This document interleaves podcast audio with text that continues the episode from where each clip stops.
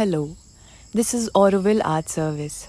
On the occasion of Sri Aurobindo's 150th birth anniversary, we bring to you the readings of his book, The Ideal of Human Unity in Different Languages.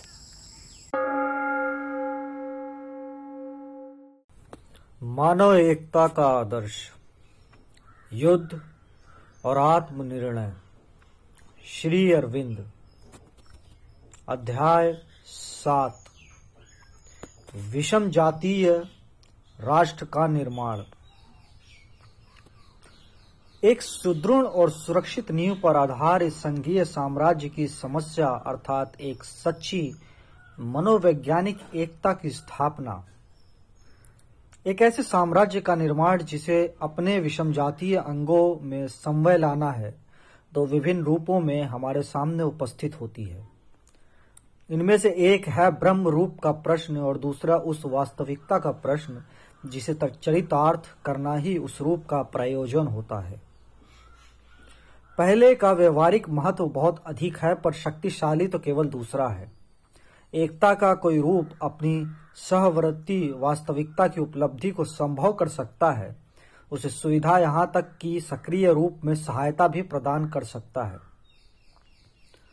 परंतु उसका स्थान कभी नहीं ले सकता। और जैसा कि हम देख चुके हैं, प्रकृति के इस क्रम में सच्ची वास्तविकता मनोवैज्ञानिक की ही होती है, क्योंकि राजनीतिक और प्रशंसनीय एकता का स्थूल तथ्य अकेला एक अस्थायी और कृत्रिम रचना से अधिक और कुछ नहीं हो सकता। ज्यो ही उसका तत्कालिक उपयोग समाप्त हो जाएगा या वे परिस्थितियाँ जो उसे स्थिरता प्रदान करने में सहायक थी, अमूल रूप में नहीं तो गंभीर रूप में ही बदल जाएँगी, त्यों ही यह रचना भी निश्चित रूप से छिन्न भिन्न हो जाएगी। साथ ही इसकी फिर से खड़े होने की कोई संभावना भी नहीं रहेगी। तो पहला प्रश्न जिस पर हमें विचार करना है, यह है कि वह कौन सी वास्तविकता हो सकती है जिसे एक संघीय साम्राज्य के रूप में निर्मित करना हमारा लक्ष्य है। और विशेषकर हमें यह देखना होगा कि क्या यह केवल राष्ट्र दर्श का ही एक विस्तार मात्र तो नहीं होगा जो सबसे बड़ा और सफल मानव समुदाय है जिसे प्रकृति अब तक विकसित कर चुकी है अथवा या एक नए ढंग का समुदाय बनेगा जो राष्ट्र को अतिक्रम करके उसका स्थान लेना चाहेगा। जैसे राष्ट्र ने जाति, वंश और नगर या प्रादेशिक राज्य का स्थान ले लिया है। ऐसी समस्याओं को सुलझाने से मानव मन की पहली सहज प्रवृत्ति उस विचार का पक्ष लेने की होती है, जो उसकी परिचित धारणाओं की अधिक से अधिक पुष्टि करता है और उन्हें निरंतर बने रहने देता है। कारण, मनुष्य का मन अपने सामूहिक भाव में विचार के आमूल परिवर्तन के विरुद्ध होता है। परिवर्तन को यह अधिक आसानी से केवल तभी स्वीकार करता है जब उसका मूल भाव या तो वस्तुओं के अभ्यस्त रूप के बने रहने से अथवा किसी रश्मि वैधानिक बौद्धिक या भावनात्मक कल्पना से अवरत हो। कुछ लोग ऐसी रचना को ही राष्ट्र भाव की राजनीतिक एकता से साम्राज्य भाव की राजनीतिक एकता तक ले जाने वाले सेतु के रूप से निर्मित करने की कल्पना करते हैं। आज जो वस्तु मनुष्यों को अधिक से अधिक सुरक्षित रूप से संगठित करती है, वह ब्रह्म एकता है। एक ही देश में रहना, उसकी रक्षा करना, एक सर्व सामान्य आर्थिक जीवन जो भौगोलिक, एक के या मातृभूमि की भावना पर आधारित है, यह भावना भौतिक और आर्थिक तथ्य के इर्द गिर्द बढ़ती रहती है। और या तो यह राजनीतिक और प्रशंसनीय एकता को उत्पन्न करती है, या जब एक बार वह उत्पन्न हो जाए तो उसे सुरक्षित और स्थायी रूप में बनाए रखती है। इस शक्तिशाली भावना में हमें किसी काल्पनिक रचना द्वारा विस्तृत कर लेना चाहिए तथा साम्राज्य के प्रत्येक विषम जातीय अंग से यह मांग करनी चाहिए कि वह अपनी पार्थिव मातृभूमि को नहीं, बल्कि साम्राज्य को ही माता समझे, या कम से कम यदि वह पुरानी भावना के साथ ही चिपटा हुआ है तो सबसे पहले और मुख्य रूप में साम्राज्य को ही मातर माता समझना सीखे। फ्रेंच लोगों को अपनी मात्र देश फ्रांस के विषय में धारणा इसी विचार का ही एक रूपांतर है। वे साम्राज्य के अन्य अधिकृत प्रदेशों को, ऐसे प्रदेश अंग्रेज़ी परिभाषा में पराधीन देश कहे जाएँगे। यद्यपि, इन्हें काफ़ी राजनीतिक अधिकार प्राप्त है। मात्र देश के उपनिवेश मानते हैं तथा विचार में इन सबको एक साथ समुद्र पार कर फ्रांस स्वीकार करते हैं। इन उपनिवेशों को इस बात की शिक्षा दी जाती है कि ये अपनी राष्ट्रीय भावनाएँ सबकी समान माता फ्रांस की महानता, कीर्ति और प्रियता पर केंद्रित करे। यह विचार कैल्टिक लैटिन स्वभाव के तो अनुरूप है, पर ट्यूटोनिक प्रकृति के साथ मेल नहीं खाता। इस विचार को इस कारण से भी बल मिलता है कि फ्रेंच लोगों में जाति और वर्ण का पक्षपात अपेक्षाकृत कम है, तथा उनमें आकर्षण और आत्म सत्कार की एक ऐसी विलक्षण शक्ति है जो अन्य सब कैथोलिक राष्ट्रों को, की भांति इनके हिस्से में भी आई है। इस प्रकार की काल्पनिक रचनाओं की शक्ति प्राय आश्चर्यजनक होती है। इसलिए उनकी कभी क्षण भर के लिए भी उपेक्षा नहीं करनी चाहिए। प्रकृति को जब अपने मनोमय प्राणी, अर्थात मनुष्य में परिवर्तन लाने के लिए गहरी जमी हुई अपनी ही बाधा का सामना करना पड़ता है तो ये रचनाएँ उसकी अत्यंत सामान्य और कार्यकर प्रणाली होती हैं। फिर भी कुछ ऐसी शर्तें हैं जिनके बिना कोई रचना अधिक समय के लिए या पूरी तरह से सफल नहीं हो सकती। सर्वप्रथम, उसे एक ऐसे ब्रह्म समानता पर आधारित होना चाहिए जो प्रकट रूप में उचित प्रतीत हो। इसके बाद उसे एक ऐसे संभावनीय तथ्य की ओर बढ़ना चाहिए जो इतना सुबल हो कि या तो वह उस काल्पनिक रचना का ही स्थान ले ले, या फिर अंत में उसका औचित्य सिद्ध कर दे। और फिर इस बात की भी आवश्यकता है कि यह संभावनीय तथ्य अपने आप को उत्तरोत्तर चरितार्थ करता जाए। अस्पष्ट निहारिका की अवस्था में ही बहुत अधिक दिनों तक न रहे। एक समय था जब इन शर्तों पर इतना आग्रह करने की आवश्यकता नहीं थी। उस समय जन साधारण अधिक कल्पनाशील तथा सरल थे। भावना या ब्रह्म रूप से ही संतुष्ट हो जाते थे। पर जैसे जैसे जाति आगे बढ़ती जाती है, वह मानसिक रूप से अधिक सजग, आत्मसजग, आलोचक तथा सत्य और पाखंड के भेद को शीघ्र पकड़ लेने वाली होती जाती है। इसके अतिरिक्त आजकल विचारक का बोलबाला है। जिस हद तक उसके शब्द आजकल सुने तथा समझे जाते हैं, उसका मनुष्य जाति के उपलब्ध इतिहास में कोई भी दृष्टांत नहीं मिलता। और यह विचारक अब अधिकाधिक एक अनुसंधायक, आलोचक और कोरी कल्पनाओं का विरोध बनता जा रहा है। तब क्या उपयुक्त कल्पना के मूल में कोई ऐसे समान भाव का चरितार्थ होने योग्य तथ्य भी है? दूसरे शब्दों में, क्या यह सत्य है कि वास्तविक साम्राज्यी एकता चरितार्थ हो जाने पर केवल एक विस्तृत राष्ट्रीय एकता ही होगी? यदि नहीं तो वह कौन सा प्राप्य तथ्य है जिसे तैयार करना इस रचना का उद्देश्य है? इतिहास में मिश्रित राष्ट्र के अनेकों उदाहरण हैं। और यदि उन जैसे दृष्टांत को सफल मान लिया जाए तो ऐसे बृहदकार मिश्रित राष्ट्र का निर्माण करना ही संघीय साम्राज्य का काम हो जाएगा।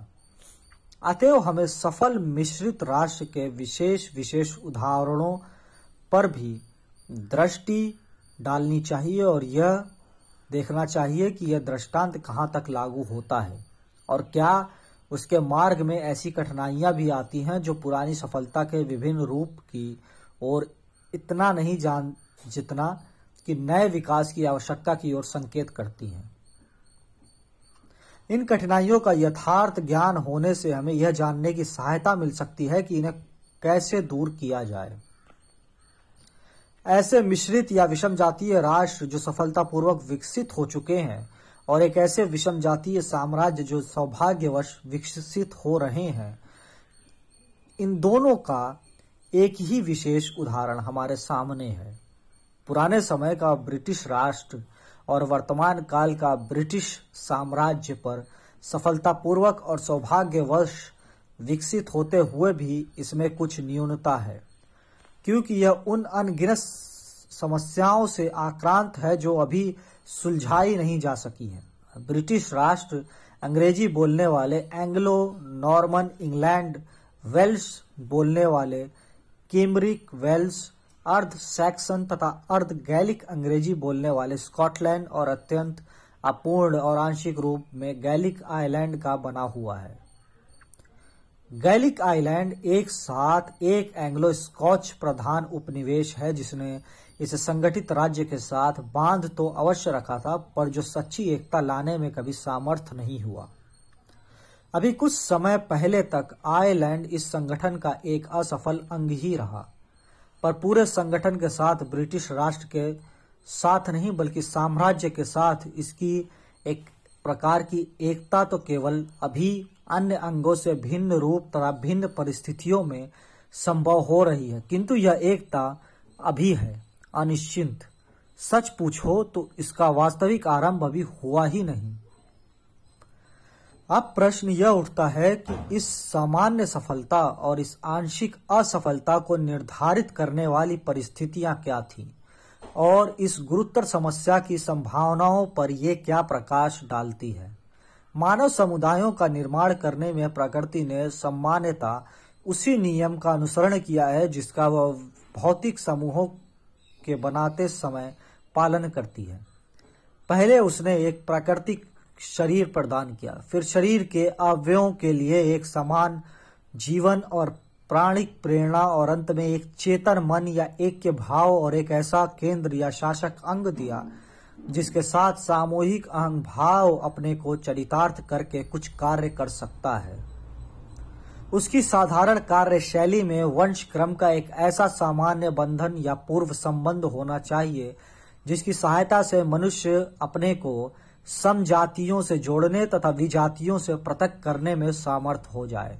इस कार्यशैली के अनुसार एक ऐसा आवास अथवा देश भी होना चाहिए, जिसके प्राकृतिक सीमाओं के अंदर बसने वाले लोग एक प्रकार की भौगोलिक आवश्यकता के कारण संयुक्त होने को बाध्य हो जाए।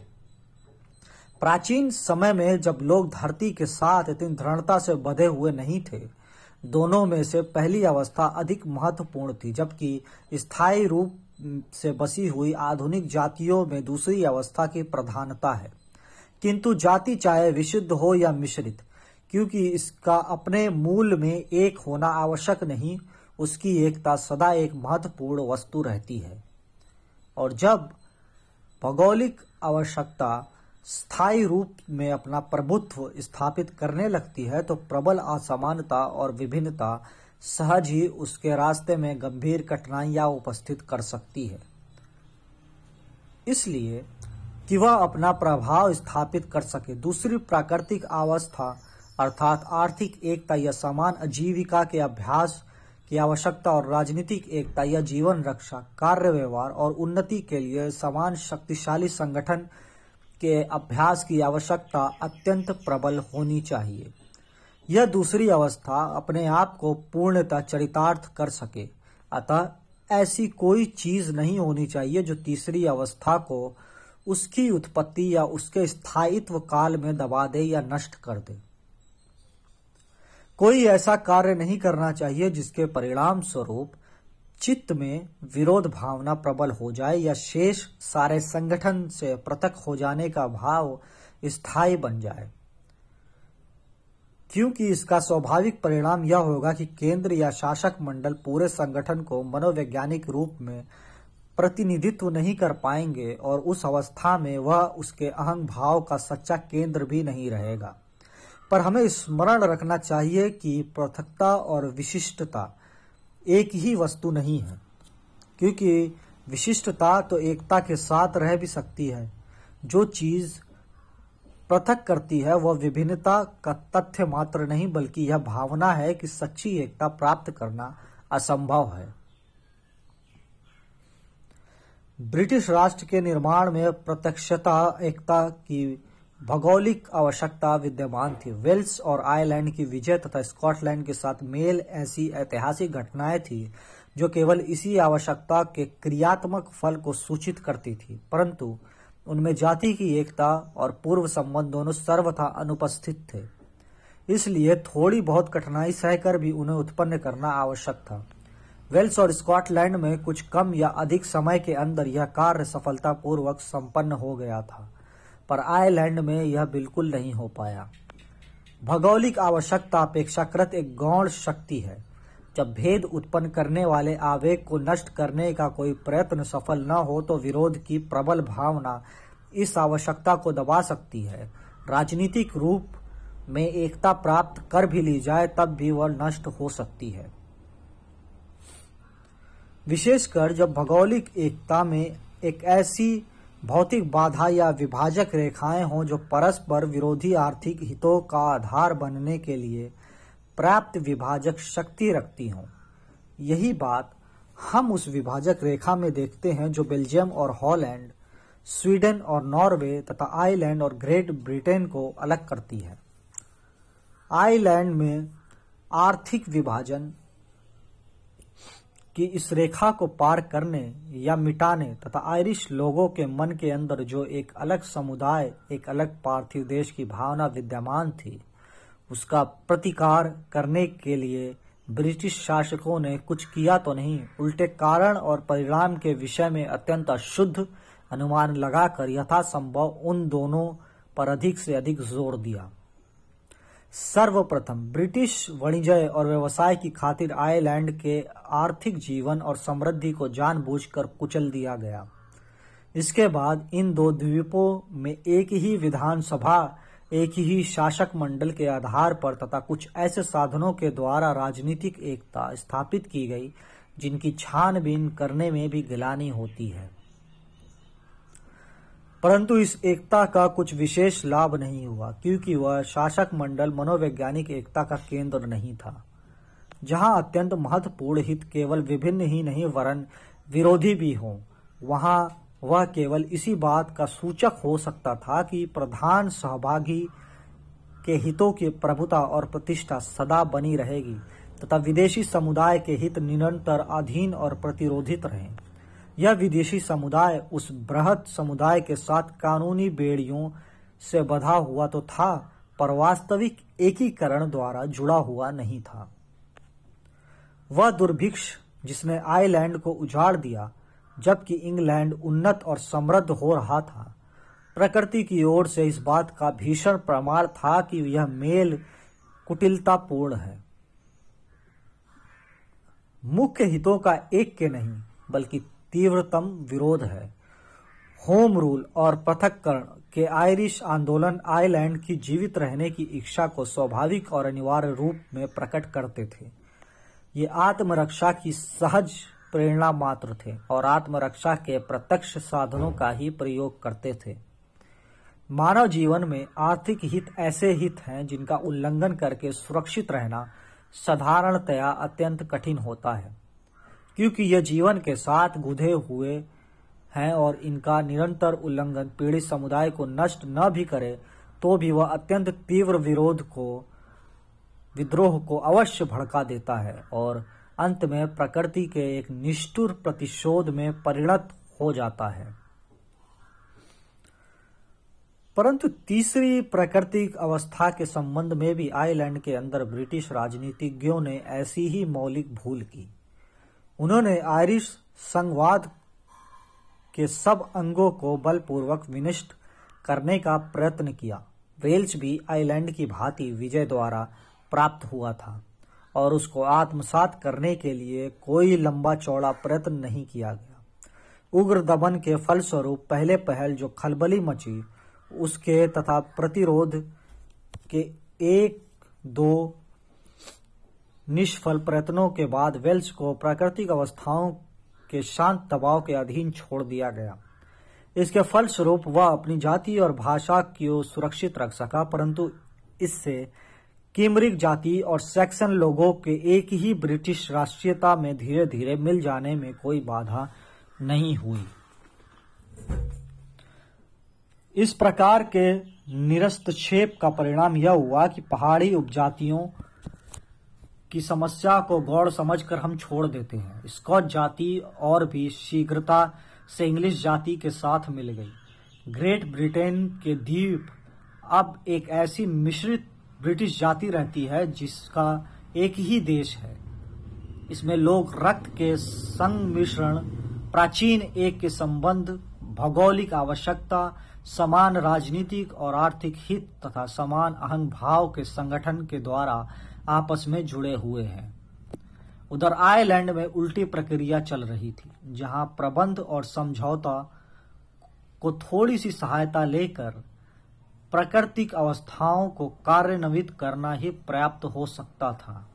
वहाँ एक कृत्रिम प्रक्रिया को चलाने का यत्न हो रहा था। नई परिस्थितियों में पुरानी प्रणालियों का प्रयोग किया जा रहा था। इस सब का फल विपरीत ही हुआ, पर जब यह भूल पकड़ी गई तो पिछले क्रम के फल को अंगीकार करना आवश्यक हो गया और उसी पद्धति के द्वारा एकता लानी पड़ी जो आइलैंड के हित और संघवाद के अनुकूल पड़ती है। अर्थात पहले उसे होम रूल मिला और बाद में उसे पूर्ण वैधानिक एकता के बिना ही एक स्वतंत्र राज्य बना दिया गया। इसका परिणाम बहुत दूर तक जा सकता है।